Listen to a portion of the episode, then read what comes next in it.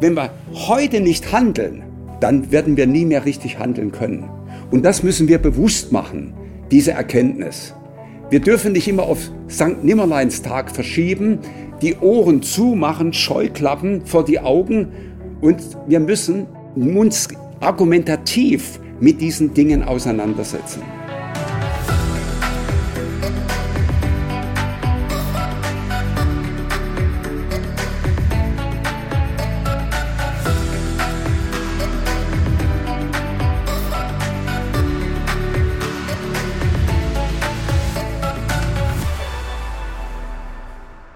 Hallo, liebe Zuhörerinnen. Jetzt sind wir beim zweiten Teil des Podcastes mit Professor Zahn. Hallo, Professor Zahn. Hallo. Ja. Ja, wir waren beim letzten Mal stehen geblieben bei dem Thema der Werte. Nicht? Ähm, inwiefern ähm, können, kann, kann, die, kann die Änderung des Wertesystems überhaupt stattfinden?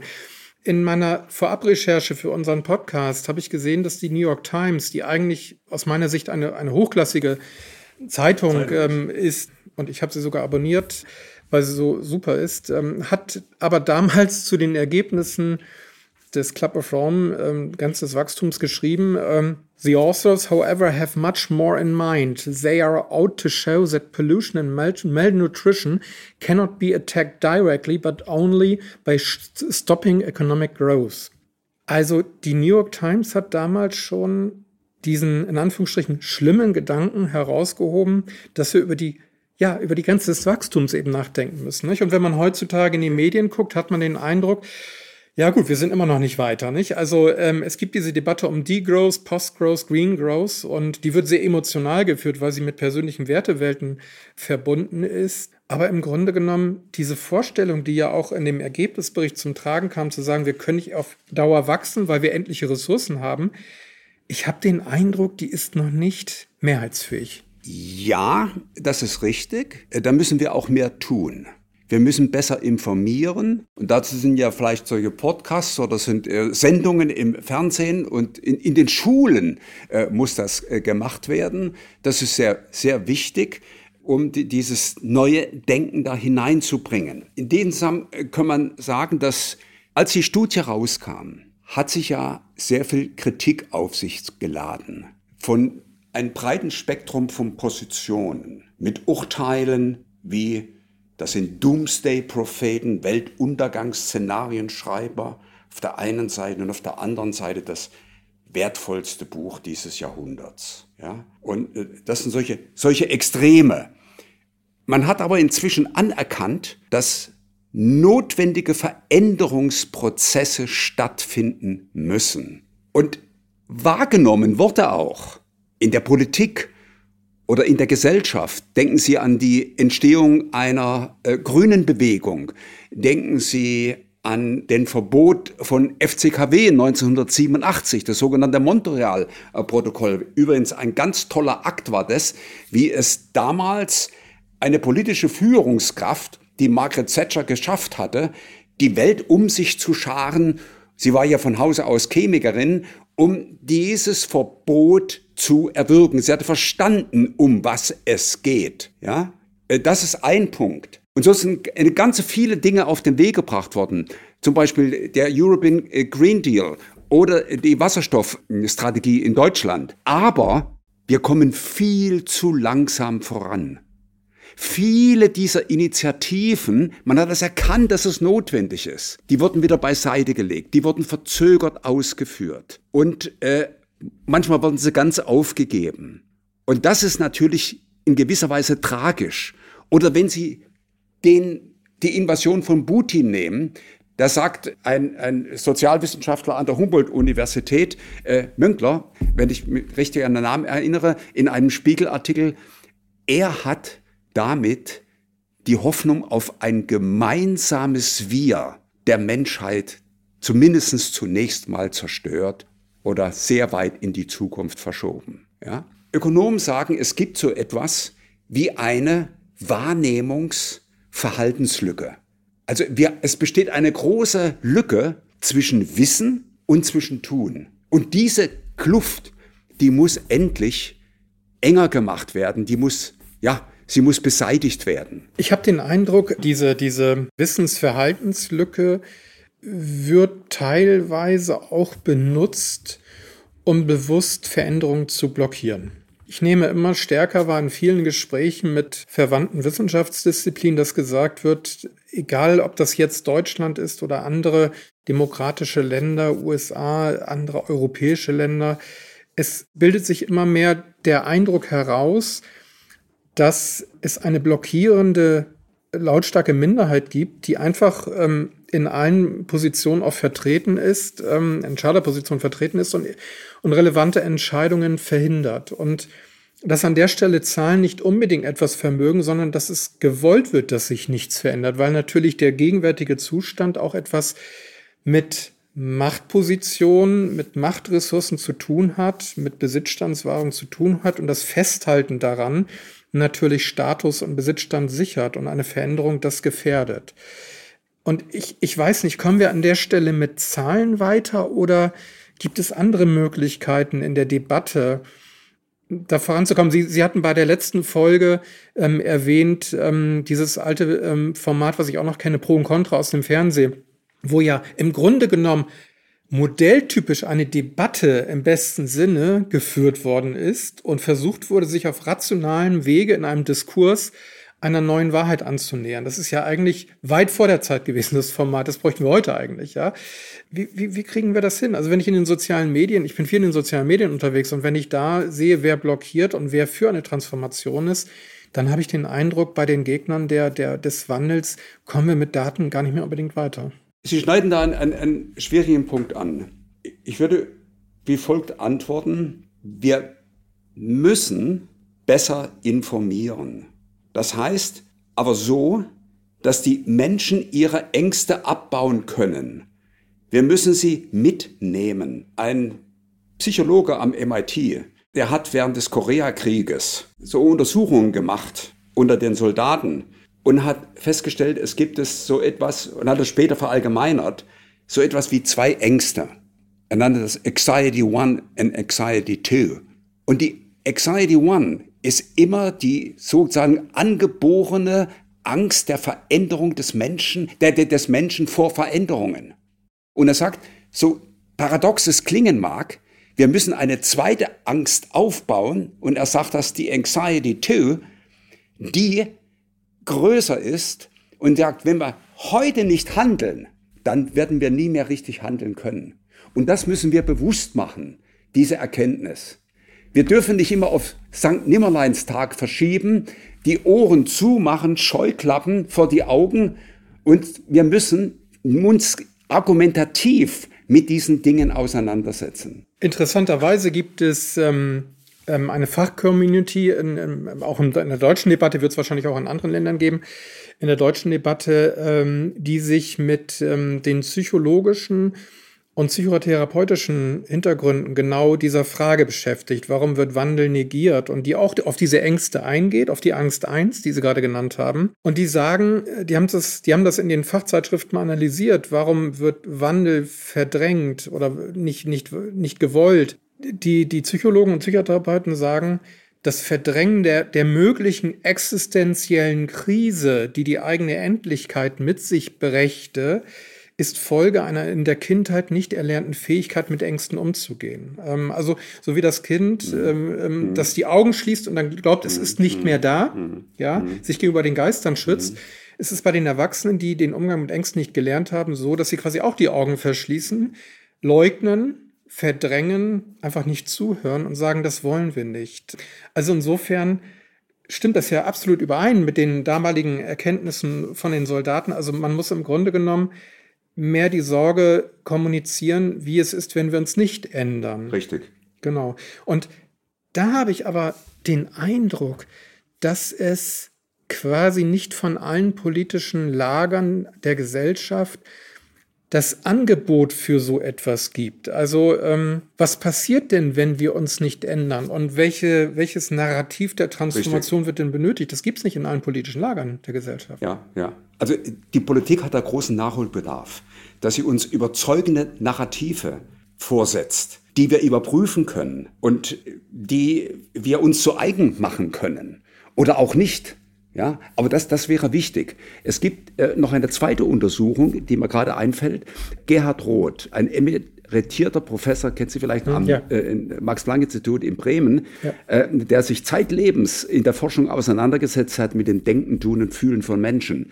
Und der gesagt hat, ich hoffe, dass die Zahlen noch zusammenbringe, so ungefähr 15 äh, bis 20 Prozent der Menschen, die sind äh, logischen Argumenten zugänglich. Die begreifen das sofort.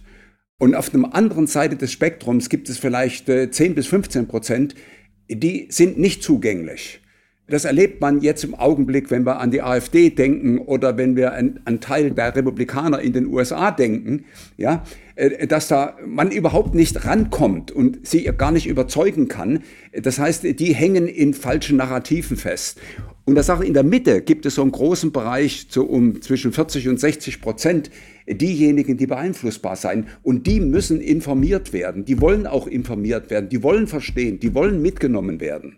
Ja? Apropos die müssen informiert werden. Ähm, die, die Initiative Earth for All ähm, hatte ja im letzten Jahr ähm, unter anderem dort auch vertreten Maya Göpel, äh, die ja auch sehr sich einsetzt für, für das Thema der Transformation, haben letztes Jahr nochmal in ihrer Studie betont, ähm, die, die Ungleichgewichtigkeit zwischen Konsum auf der einen und Schädigung der Lebensgrundlage auf der anderen Seite weltweit. Nicht? Und äh, eigentlich ist es relativ einfach. Nicht? Also wir sorgen uns im globalen Norden eher darum, dass wir ein drittes Auto kaufen können, ohne uns darum mhm. zu kümmern, mhm. welchen ökologischen Schaden die Produktion des Autos Richtig. eigentlich im globalen Süden anrichtet. Mhm. Ja, wir würden uns aber nicht die Frage stellen, ob statt des dritten Autos nicht ähm, eher Nahrungsmittel im globalen Süden für die Kinder bereitgestellt werden sollten.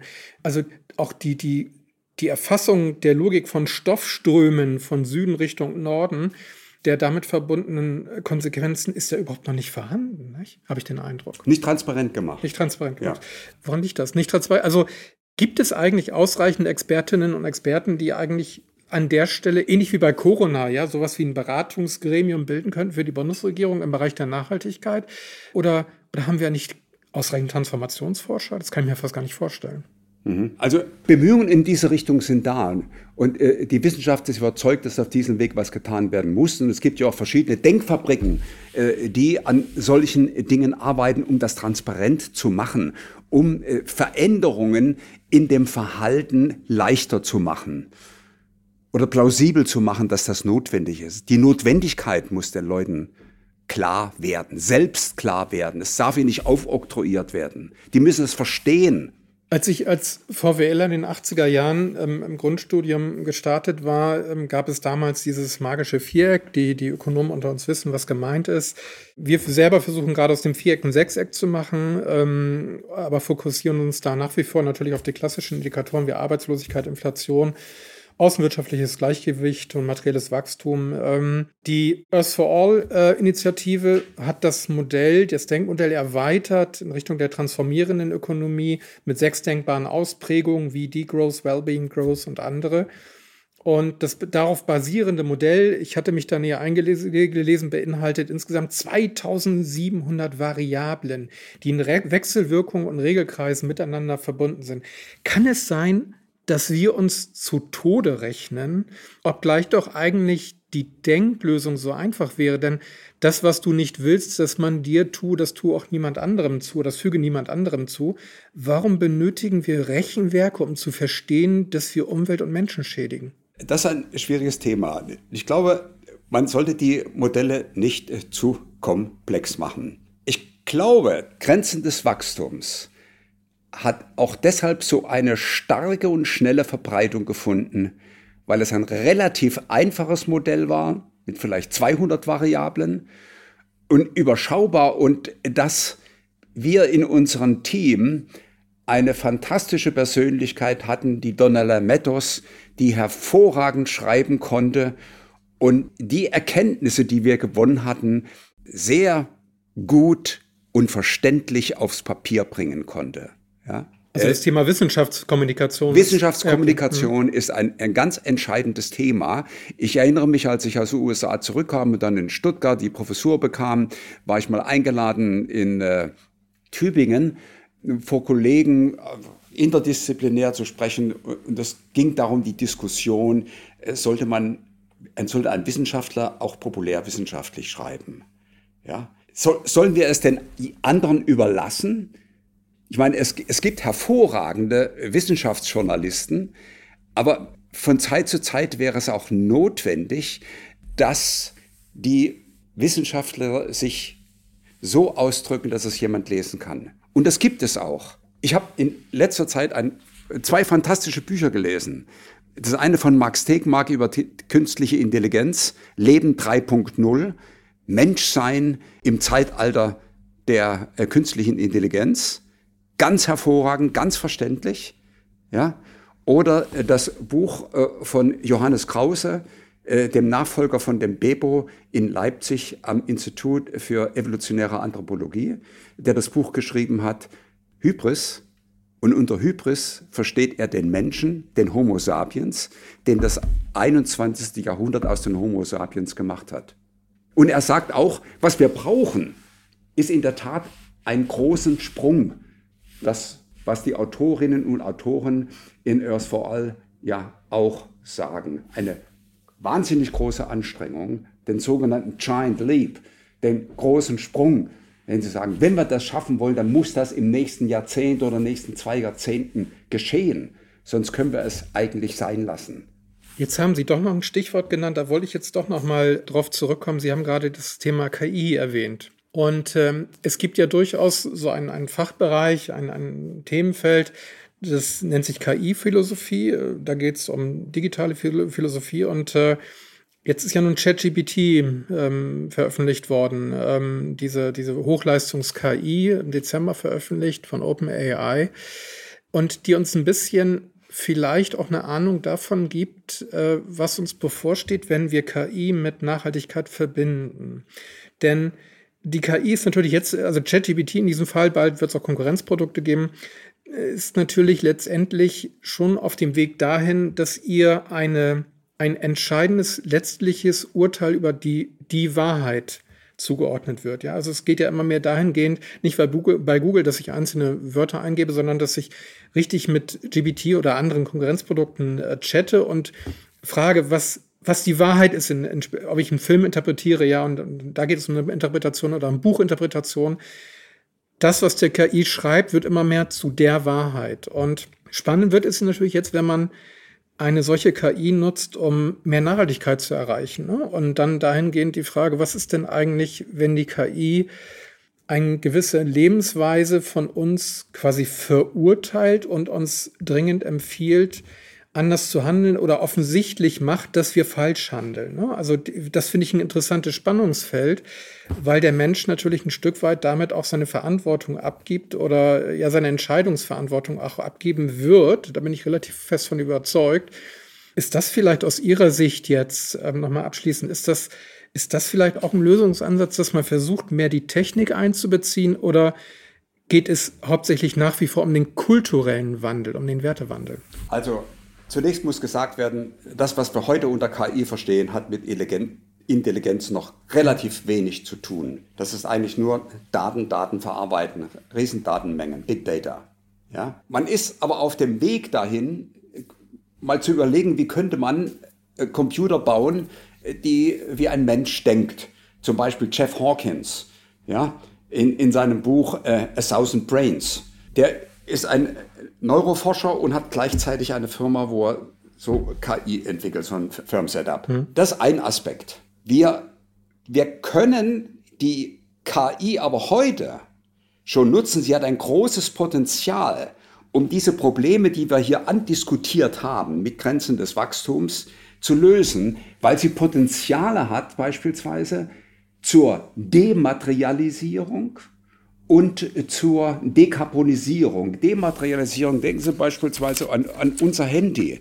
Vor 20 Jahren hatte man noch wahnsinnig viele Geräte, äh, die diese Funktion zusammen erbrachten, annähernd nur so gut, also nicht mal annähernd so gut, wie heute das kleine Telefon, das wir hier haben ja, das Handy.